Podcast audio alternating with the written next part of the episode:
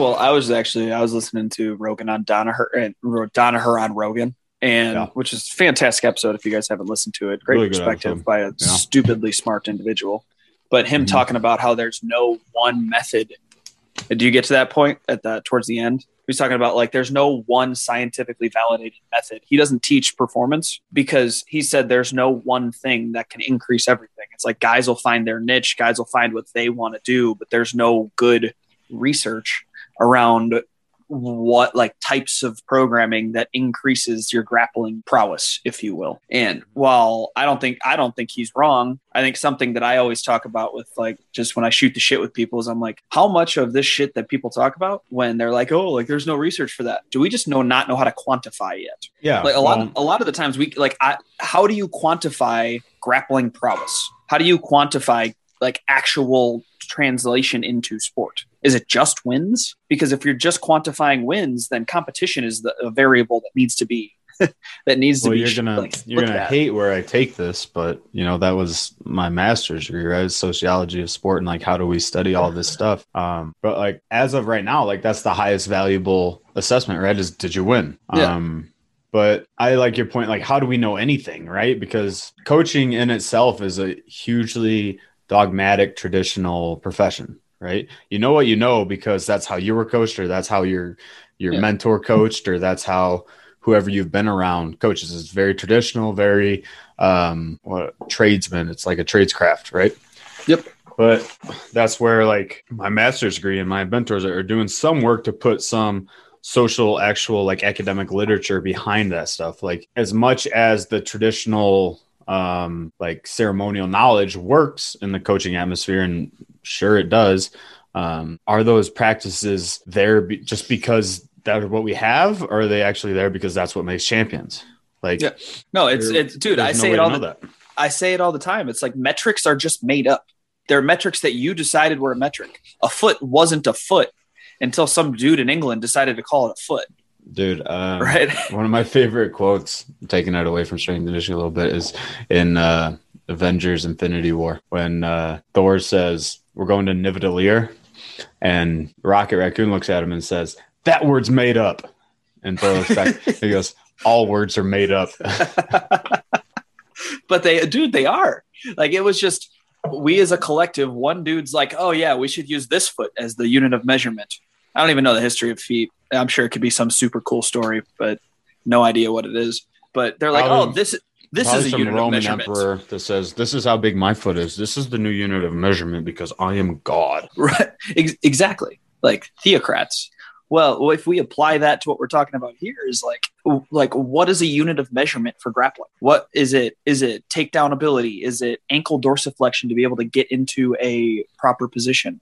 Is it ability to like ability to stabilize your control on top? So think about like a gyroscope is what I like when I'm riding Oh. on top, I'd say I have a gyroscope. Like how do we quantify this? Well, I mean, I guess like um thinking about traditionally practically it's belts, right? Like what belt are you? But that becomes less and less practical as you don't wear a gi, right? Like or, or things you're not traditional like Brazilian jiu-jitsu, like you're no gi grappling. Um, right. Or just wrestling. There's no belts in wrestling. Yeah, it's it's crazy. Like, Um, people people dude people ask me all the time what do you say because people are like well what i've had people ask what belt are you in wrestling or like how good are you at wrestling and i'm like i don't really know how the fuck to answer that like It's I'm funny good. too because like people that wrestle will know. Like when I even like I tell them I wrestled at D three college, they're like, "Well, college wrestling's college wrestling. Like, don't matter." You know, Like, right But yeah, that's an interesting paradigm because the only way to rank yourself is like who you beat, who you lost to, type of thing. But there's so much more to it than that because within the who you beat, who who beat you, there's like matchups. There's so many different uh, factors and you know real world situations. That how how do you know?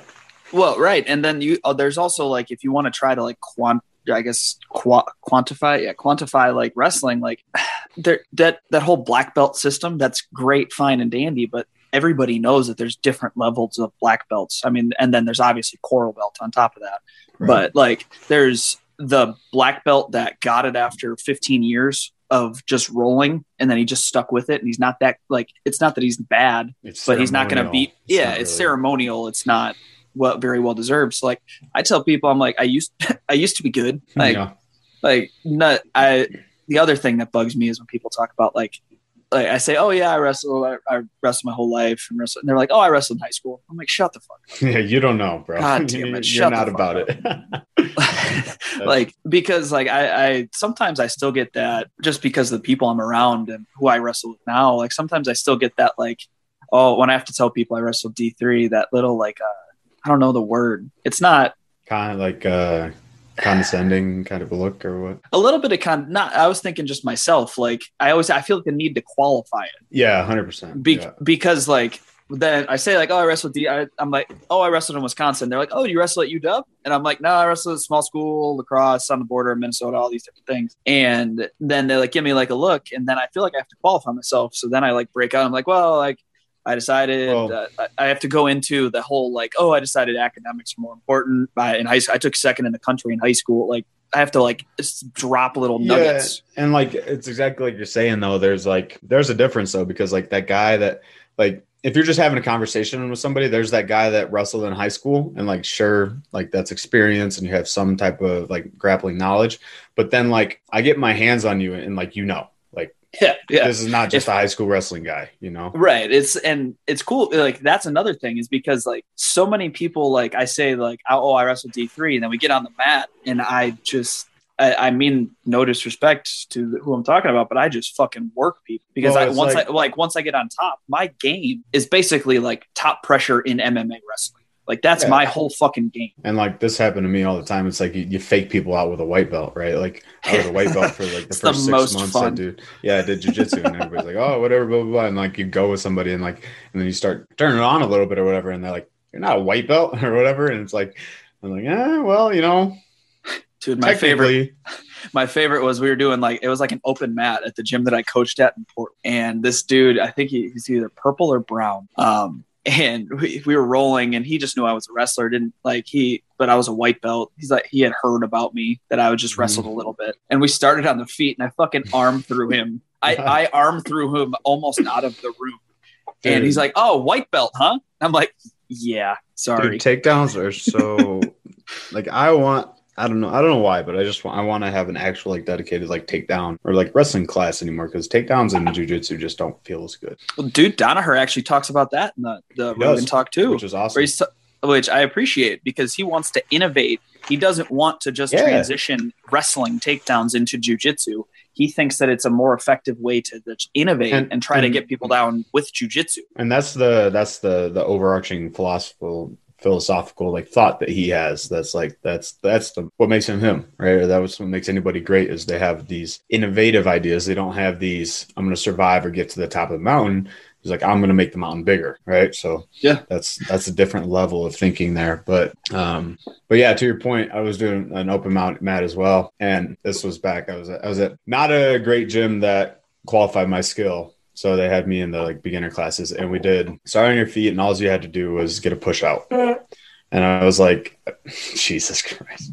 It was good one. I, I just got underhooks on somebody. I picked him up and walked him out of the circle. it's like, and I kind of looked at the instructor. I was like, nodded my head, and he's like, "Oh, okay." Um, but I want to go back to what you're saying about like, how do we measure this shit? Like, what's the qualification or what's the objective measurement of it? Like, I don't have a problem that there's no measurement of it though, because this is how it has to be to have an evolving society, to have an innovative front. Is practice needs to be ahead of research. For And, sure. like, and I think that's how it is for the most part. Like even in the like Soviet Union, where we stole all of our exercise science from, they used practice to inform their research. Right. Yeah, so like Practice driven research. yeah, I mean, you have to be knowledgeable about a topic. You have to know what came before you. You have to like do your due diligence and be good at your job.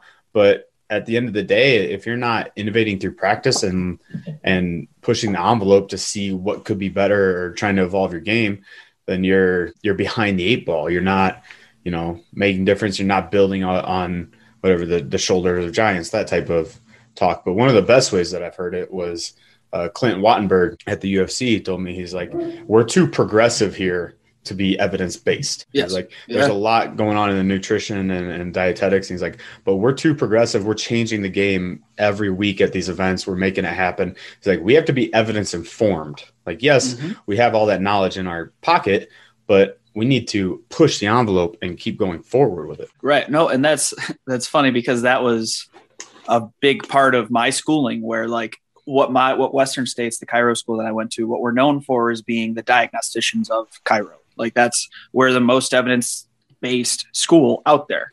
But that sacrifices, I think personally, some of what we're taught as far as on the treatment side of things, on the actual practice side of things. So that's where like me being with Motion Palpation Institute and learning through them and, and through all the different DNS and the soft tissue courses and all these different things where you learn to become evidence informed and that's something that's so preached and, and, and talked about in the MPI in the MPI courses and, and that little click that you need to look at the research, you need to know the research. But if all you're doing is what's supported in the research, then you're probably leaving stuff on the table. If you're not testing boundaries, if you're not willing to put yourself out there and say, hey, I think this works based off of this and make those logical gaps, then you're leaving actual potential on the table. Yeah, absolutely. And I, think there's a, a, finesse to that point or a uh, nuance there. Like, because especially in strength conditioning, the cool thing now is to say, like, we didn't even talk about programming your X's and O's. We talked about being a coach. We talked about like the art of coaching and blah, blah. blah. And like, yes, that stuff has all been right. neglected for all so long. All right, Brett. And Easy. Right? That stuff's been neglected for so long and it needs to be forward in our thought and it needs to be brought up. But like you still got to know the X's and O's. You still have to do your due diligence and not just, you know, create programs on the fly, not just, you know, this exercise looks good or this is a good Instagram exercise. Like you still need to do your due diligence and have that knowledge, which I feel like with strength conditioning, probably not so much with chiropractic, but with strength conditioning is like, is kind of gone by the wayside right? Because yeah. you know how many I don't know, and it, it gets into this stupid game I think on Instagram where it's like who can trash on whose program more, like whatever. But at the same time, like put a logical, good, coherent program in front of your athletes. Period. Well, right. I feel like we get caught up in minutia a lot and yeah. like to like with strength strength conditioning but that all i mean what you're saying does apply to to healthcare as well and to my whole other side of the spectrum like there's a big thing right now like I'm sure you've heard of pain science and all that that whole train and shit like that. But the big thing right now for the last like two to three years has been trying to eliminate the words trigger points. Everybody's like, "Oh, what's a trigger point?" Like, there's no trigger points if we because like if you do a cadaveric study and yeah, if the body's dead, there's no little nodules of of taut tissue. Well, there's a tight as fuck point in my trap right underneath my uh, neck, so right. So, I'm I'm getting there. but it's it's something that I've always I've always thought is I'm like, are we really fucking hung up on the fact that we're calling it a trigger point, not a painful, highly sensitive, hyperalgesic area that is due to random neurologic tightness or whatever it may be, is what people are trying to say. It doesn't well, fucking matter what we call it. At the end of the day, it really doesn't. It matters what, that we know what it is. We know how to make it a little bit better, and then we continue on that path until that shit is gone. Well, to counter the point too, like there's no evidence of this in a cadaver or whatever. Like, what if you die, rigor mortis happens, and then all the stimulus is gone anyway, and then you just get mushy muscles? There's no tension because there's no nervous impulse going. Like a hundred, a hundred percent. Like what I what when I talk about this topic to people that either ask or don't ask, like this, where I just randomly go on on tangents about it. But like trigger also points talking just, about cadavers at dinner. Uh, well, lucky enough that my fiance is also a chiro. so yes, we she's better. Actually, by the way, she's better than Austin. So if you need, yeah, she need actually, care, she actually is. She's she's fucking great. Last time I was getting treated by her, she says she says tuck your chin and look down, and so I, I did this, and then she goes, no, tuck your chin and look down, and I was like, that's as far as it goes. Alex just letting people know. What? Exactly. Yeah, my neck sucks. but trigger points. I'm going back to my point. All right, go ahead. I'll zone out for the next 20 minutes. All right, perfect. So, like, trigger points are literally just neurologic tension, right? It doesn't have to be a bundle of muscle tissue that's that's I guess bundled up isn't the same word, but it is just a neurologic expression expression of tightness you can change trigger points by exercise. You can change trigger points by doing manual work. You can change trigger points with a needle. You can change trigger points with fucking adjusting somebody because of the reflexive stretch that occurs. But at the end of the day, we need to know that, hey, the, the biggest concept of trigger point is referred pain. Hey, this is really tight. Talking about a trap. Your trap's really tight you have that headache. Those two things are correlated. I don't fucking care if there is an actual bundle of tissue there. All I care about is that we know that the chicken came before the egg. The tension came before the headache. So why am I going to just put ice on the back of your fucking head to relieve the headache? Why don't I actually go after the neurologic expression of tension that's causing the headache? Well, that was our whole last podcast, right? Was the symptom or the cause or Yeah. whatever. Yeah, it was the hamstring tension episode. Right. So same same type of deal. Like when you're looking at, at muscles, like the, the other thing that I think gets overlooked too is your to- your whole body is super like plastic in nature, right? So like anything that you're getting tied on or anything that's like chronically bothering you, it's due to a behavior that you do chronically, right? So it's not just we talked about not coming out of nowhere. It's not like my neck is tight because I just am this way. My neck is tight because I wrestled for 20 years. I've been rolling jujitsu because I sit at a desk or I sit on the couch with poor posture. Like those those are the things that I do chronically. Those are the things that hurt my neck. Like so there's not a, a out of the blue symptom, right? There's always a behavior that precedes that and that's where we can get to, into actual change and that's where like strength and conditioning comes into play where it can make the biggest difference is that we retrain some movement patterns or we get stronger in areas that we weren't strong or that we open up some areas through an active range of motion like the chronic stimulus and that's why we the biggest thing strength and conditioning is consistency right it's because that chronic um, exposure is what creates the change right so Mhm. i just think that we we lose sight of that we say like this thing hurts let's fix this thing but really it's this behavior makes this happen let's change the behavior Yep. or And you let's suffer with the behavior if it's necessary. well, yes, exactly. Because another episode, high performance isn't always healthy, which I is, suffer through Austin, but he's necessary to this business. It's true. It's true. I understand. Whatever. I suffer through the awkward phase of my hair in order to get a luscious flow within the next You're month. you're never gonna catch up, dude. I'm gonna get the best flow. Dude, you're gonna cut it before your wedding because you get super insecure. Hundred percent. I think no, no. I've let it go this far. This is the longest it's ever been. I know you got a little curly cues in the back, huh? I know. It's starting Still to, not on my level, though. a little bit. No, it'll it'll get going. My hair just gets super thick. You ever get it thinned out? Nope. No. Ooh. I'm not an idiot. I wanna I'm getting back to the out. Thor, the Thor flow. It's Yeah. my jam. Well, for my wedding, I'm gonna look like Iron Man. So there we go. you're gonna cut the goatee and everything. Fuck yeah. Straight up goatee. Hopefully, I can grow a beard by then. I don't know if that'll change in the next 130 days, but Shave against the grain, man. can I just put just for men just on my face? You're a pathetic excuse for human. Uh, what the fuck else you got? We, you said list five, list five things, and we. All right, here's something that's way out of your comfort zone, and I want you to actually talk about it. Don't just avoid, you motherfucker. Um, what do you think about intermittent fasting? Uh, all right, intermittent fasting. So, God, there's so many bad. Putting me on the spot here. so All right, let me let me give you some No, context. Fine. Here. No, I got it. No, I want to give you some context because All I'm, right. I'm I'm asking one as a general informational thing, but two because I've started doing it, Yeah. and Well, I don't care if you do it. You're not a elite performing athlete. absolutely that that's like fine-tuned that, windows. that's part of the part of the thing. But the other part of the thing is in like the last six weeks, I lost 12 pounds. Yeah, no, I fast personally. Again, also not a finely tuned athletic specimen that needs proper rehydration and refueling. I'm a fat piece of shit that helps make people stronger and feel better. Yeah, that's fair. Yeah, So it's one of those things like intermittent fasting has its place, right? It definitely does. Fasting has, is a tried and true. I, I tell everybody like it stood the test of time. If something's been around since literally we had our books written and it's still being used today, maybe we can't, again, going back to the first topic, quantify everything it does, but we fucking know that it works. It makes humans feel better. It causes us to decrease weight. It causes us to be healthier, right? So it stood the test of time. but so Austin, you're a doctor and you need objective values and academic research to prove your point, don't you? I would say you probably don't in some cases. All right, I would, thank God. I would say that if all hey. we use, I would say that is if all we use is our numbers, that we've taken Look at out the human stepping element. into the social science. I know the, it's not even fucking science. It's fine. Yeah, I guess I guess I don't really count then, huh?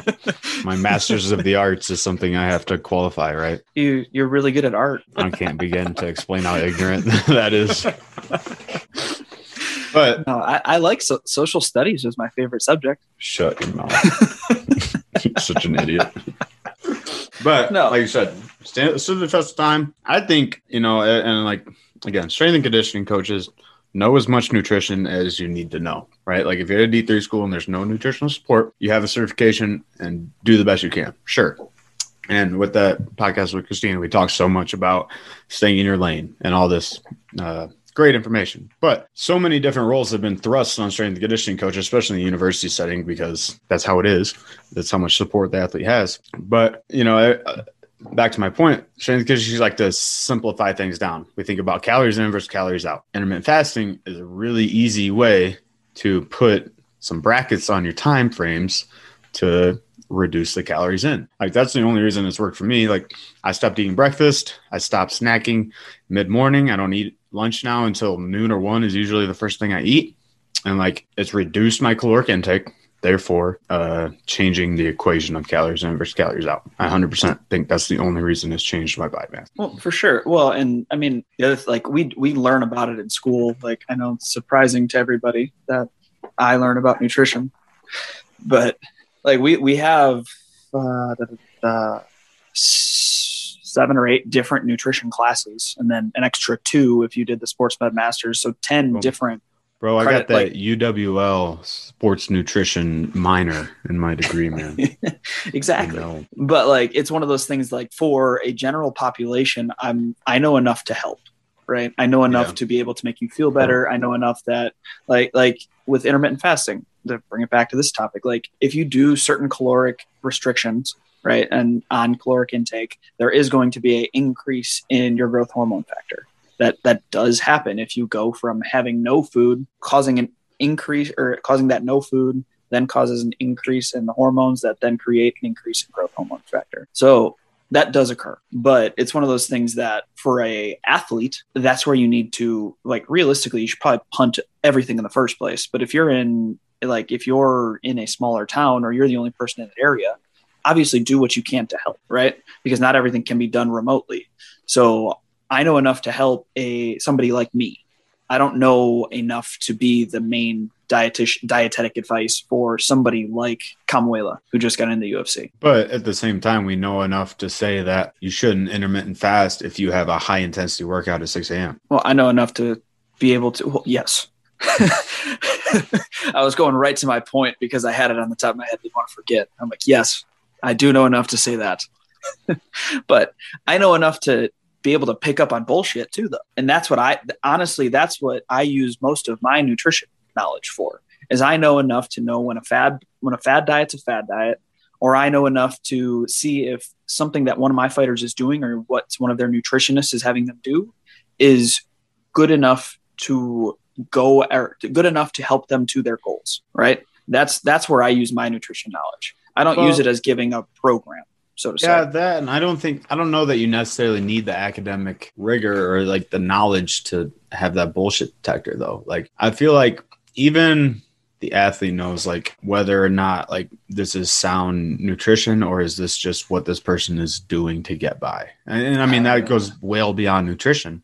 Like bro there's some charismatic fucking people out there yeah, especially just look at functional patterns look at Naudi he's look he's working with kyle dake purely based around his personality. I mean don't get me wrong for all the fp fuckers out there fp has its merits but every time he puts up an x-ray study i want to just shoot him because he never uses the same vertebra and it's an old chiro trick that literally got us yelled at for hundreds of years or 100 years. But but there's people that are so charismatic that it like people can be easily tricked by charisma right? Yeah.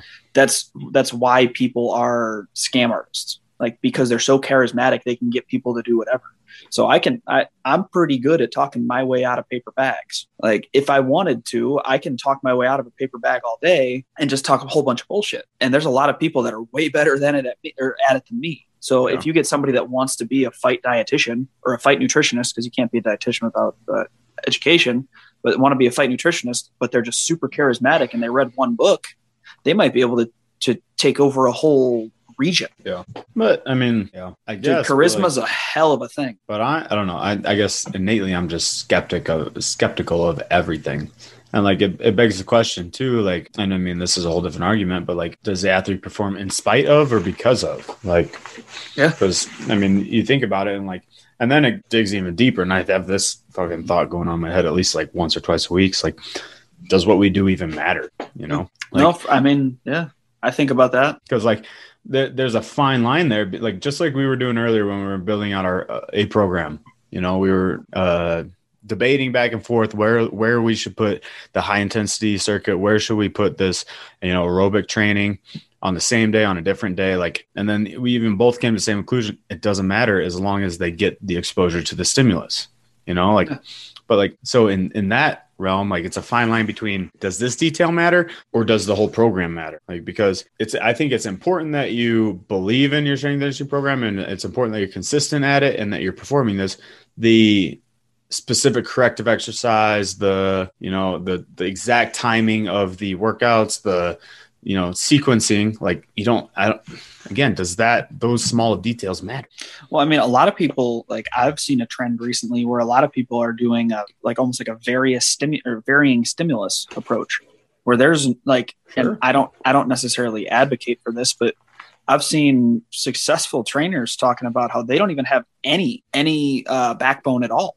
They just it's the CrossFit model, workout of the day, and you're just doing completely different workouts every single day and that repetitive you're just getting completely wide various of or uh, uh, wide variety of stimulus and people are still getting better. Right like doesn't matter you know like like i i again i don't want this can be be construed the wrong way like strength conditioning coach like i strongly believe in exercise science and everything that that it should be progressed and there's principles but like beyond those principles what really matters? Like there's a progressive overload there's a consistency there's the SAID principle there's you know these super foundational principles that everybody should adhere to but like does it like does the specifics matter? And like forever and always like the collegiate football strength and conditioning model or whatever like where you stand matters. Like do you count your jumping jacks? That matters. Whatever. Details matter blah blah blah. But do they? Like No.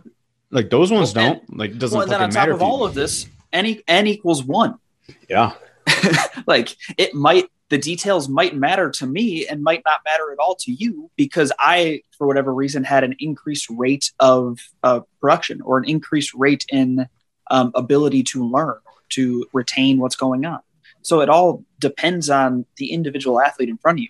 The same program could work really fucking well for alex but because of the way that i perform or the way that i wrestle or the way that i fight it doesn't work as well for me Well, guess jumping back, that's something that Danaher talked about as well. Like, uh, and again, uh, I don't know. Again, I was questioning my head is like, is he ignorant to the strength and conditioning thing, or is he purposely like shying away from it because he didn't address like strict first uh, strength and conditioning type of protocols, but like he referred to it as like physical attributes and skills, right? And you Yep. put those two Yeah. things kind of juxtaposed. But like the physical attributes, something that he said was like you're relatively stuck with those.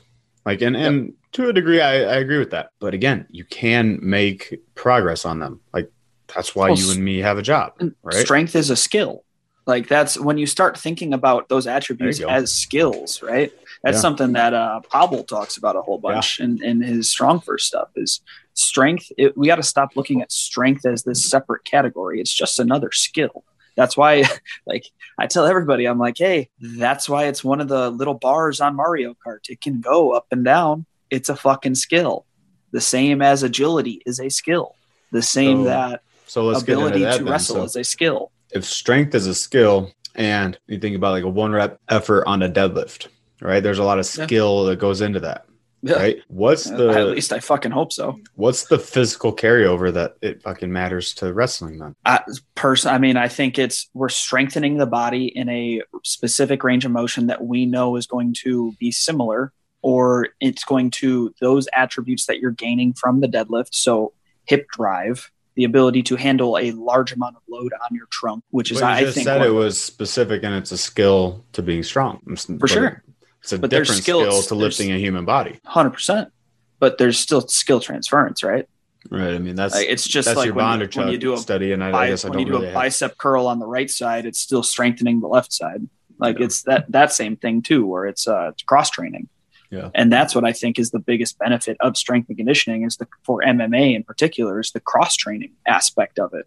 That you're able to do the other thing I like about SNC like the way that it transfers over to uh, i guess skill or to skill practice quote unquote to use a pun on what we call regular mma practice is that it's there's less variables the cool Yeah. thing about strength and conditioning is that i can boil it down to a specific set of variables versus when you're in practice it's an entire system so if i notice that there's something that isn't working in their full total arsenal of rest, then i can isolate the variable and specifically train that in the weight room Yeah, I like that approach, uh, and I, I I agree with you. I mean, I'm just trying to play devil's advocate too, like to try and dig deeper. Like we have the transfer uh, of training to sport. Like I, I agree with that, but I don't know, man. I think it's marginal. I think so many strength and conditioning coaches, and I don't think it's the fault of their own. I think it's the culture of training and of becoming a strength and conditioning. You have to like go whole hog into it, right? Like there's no like casual successful strength and conditioning coaches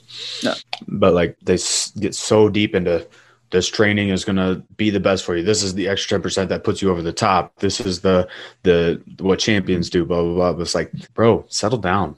Doesn't fucking Well, matter. that's that's the same to me that's the exact same thing that you do like when we qualify or have to qualify when that we were d3 wrestlers it's like you have to qualify why you're worth what they're paying you Yeah. or why you're why you're worth time in their week and you have to like it's almost like you're over it like it's literally the same situation as i wrestled d3 but in high school i did x y and z and like i, I was a d1 recruit stuff like that you're doing the same thing when you say, "Oh, like I think you should be training three times a week because it's going to be that thing that sets you over the edge. It's going to be the thing that makes you climb the mountain." All these different Yeah. aspects because you have to, you feel like you have the need to justify why they're doing extra time. right. When in reality, what's strength conditioning good for? Cross training, so getting you off the mat and still working on attributes, and injury prevention. Those are the Yeah. two. uh, Those are the two biggest benefits of strength conditioning for MMA fighters. Right. And, and again, there's a logical way to do that and an illogical way to do that. Like, like you bring up the cross training part or like people doing like CrossFit and WODs, like you could raise the argument, like, then why doesn't every MMA guy just do CrossFit as well? Because there's Yeah. a better way to do it, right? There's there's what we do, which is like the sports performance training and has some type of scientific structure and uh, research behind it, and we think is forward, excuse me, which is forward thinking and knowledgeable.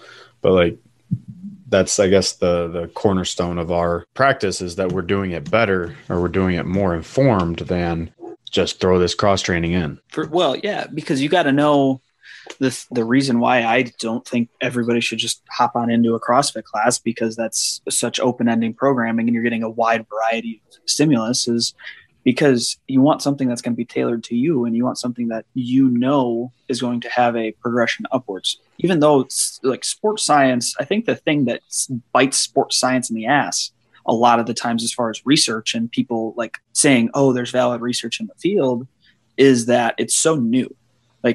We don't like we don't really think about like sports science, exercise and sports science is not even a century old as far as like legitimate le- legitimate studies on it. It's about 75 years old. So we're trying to do longevity studies. Like right now, we're processing the first longevity studies.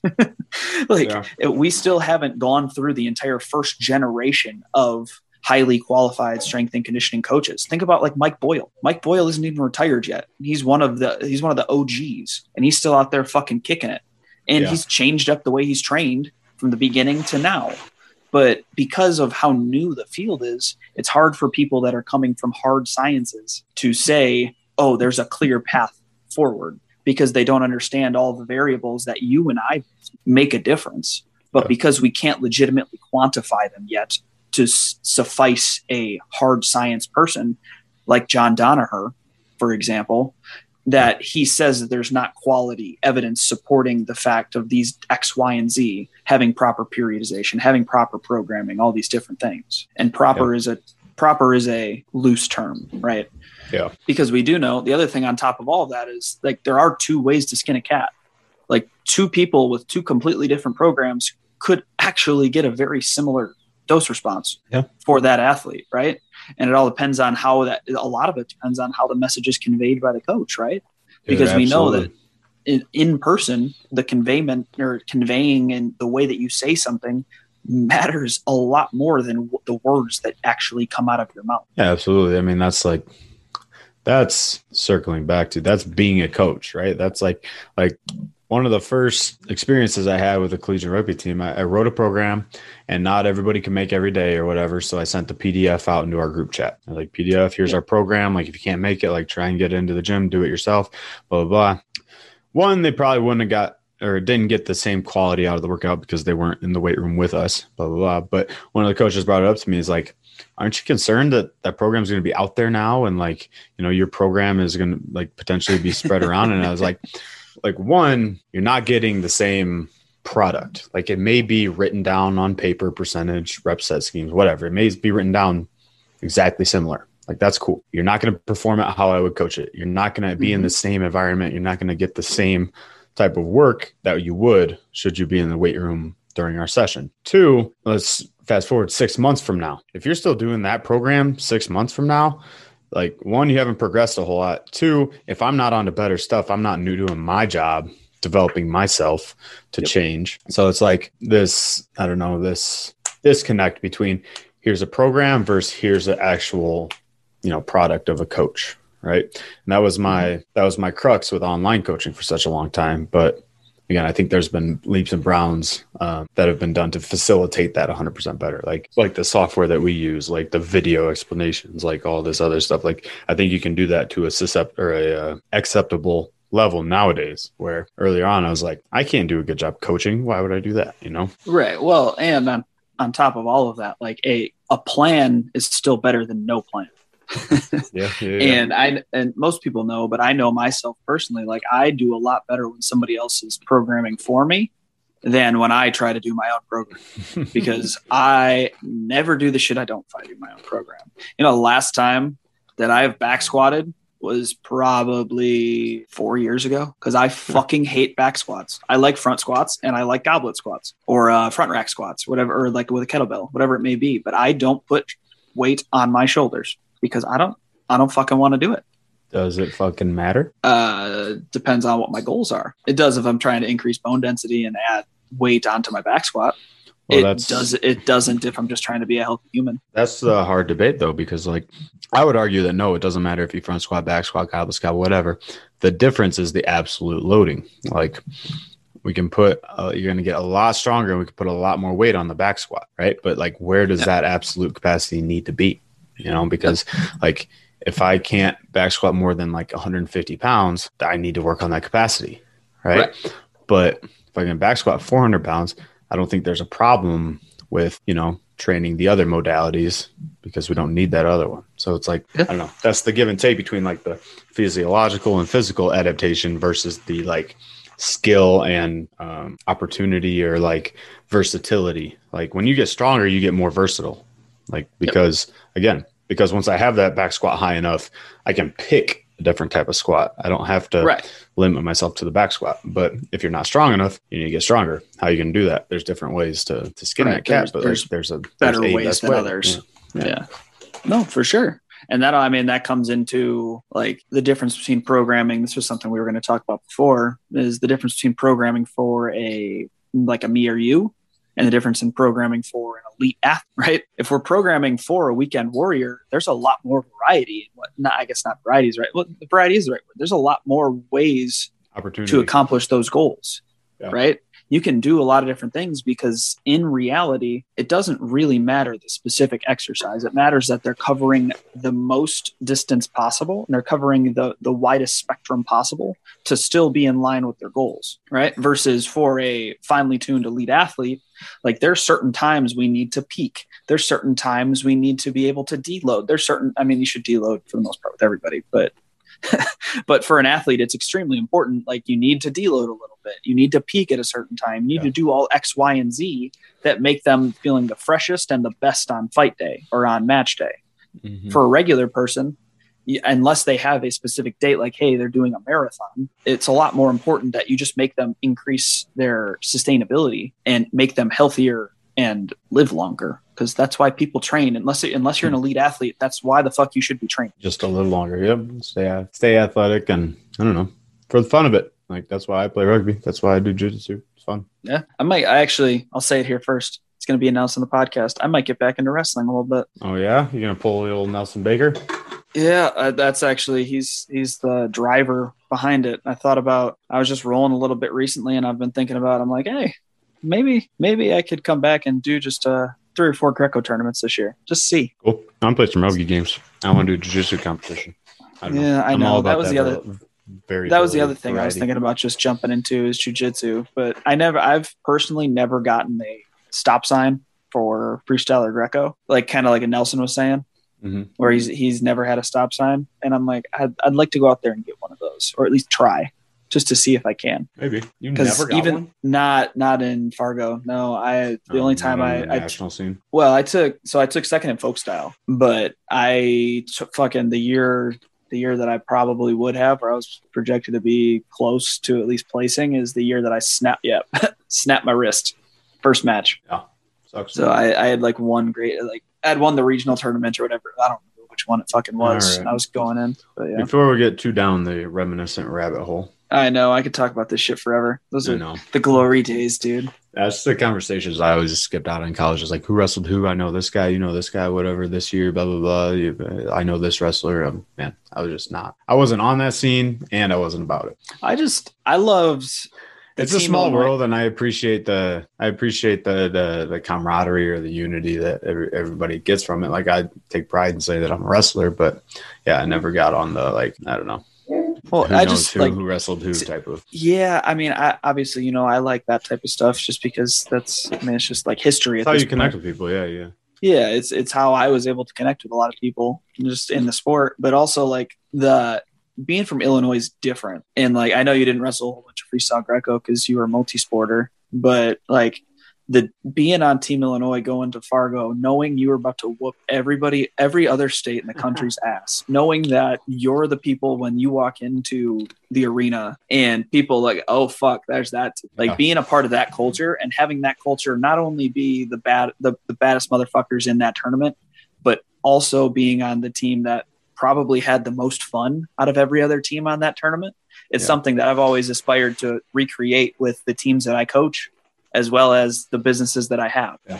because it was an environment that I looked forward to. I literally looked forward to all four times I went because it was it was it was one of the best times of the of the weekend or Yeah. of the year. Realistically, one of the best weekends of the year, yeah or guess week, seven days. But yeah, like it's it's cool. But anyways, let's not reminisce. I don't. I don't need to talk about Fargo. Start fucking, fucking getting sympathy pains in my wrists and shit. all right that's the podcast today Oh yeah. So if you guys let us know, um, review this. Actually, leave a comment on the promo that we do on Instagram. If you like these bullshit sessions, please please let us know because we've been pretty structured up until this point. But this is something that we might want to start throwing in there. Just almost even maybe having it like a fan question episode, uh, Oh, yeah. stuff like that, where we. I know we need what fans guys want to first. what do i know Why but do, doing know? stuff like this, which is a little bit more loosely, uh, a little bit more loosely, I would say, structured. So, Sure. as always, please like, share, subscribe, do all the cool shit that allows us to talk to more people and talk to your friends. Because all we want to do is be friends with your friends. That's all that matters in life.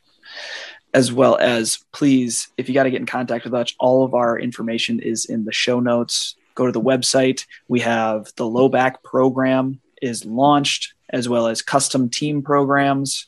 Um, we have a custom individual program and phase one of building a fighter that we have going. So all of those programs are already launched. We also have free resources that are available for you. I don't know what the fuck that's supposed to mean. i don't know i'm just messing around see Oh. you throw you off which i did so Oh. Um, he was miming since we don't have video. He was miming different hand signals. he looked like he was in fucking Naruto. Um, but so please get in contact us with us if you need anything or go to the website. And actually a lot of the resource actually a lot of the questions we get are actually in resources that we've created for you guys. So questions could be answered there. Um, please listen and right. share. Let's go play rocket league. All right. All right. Thank you everybody. Later. Dr austin shane. Alex freeman. And we are out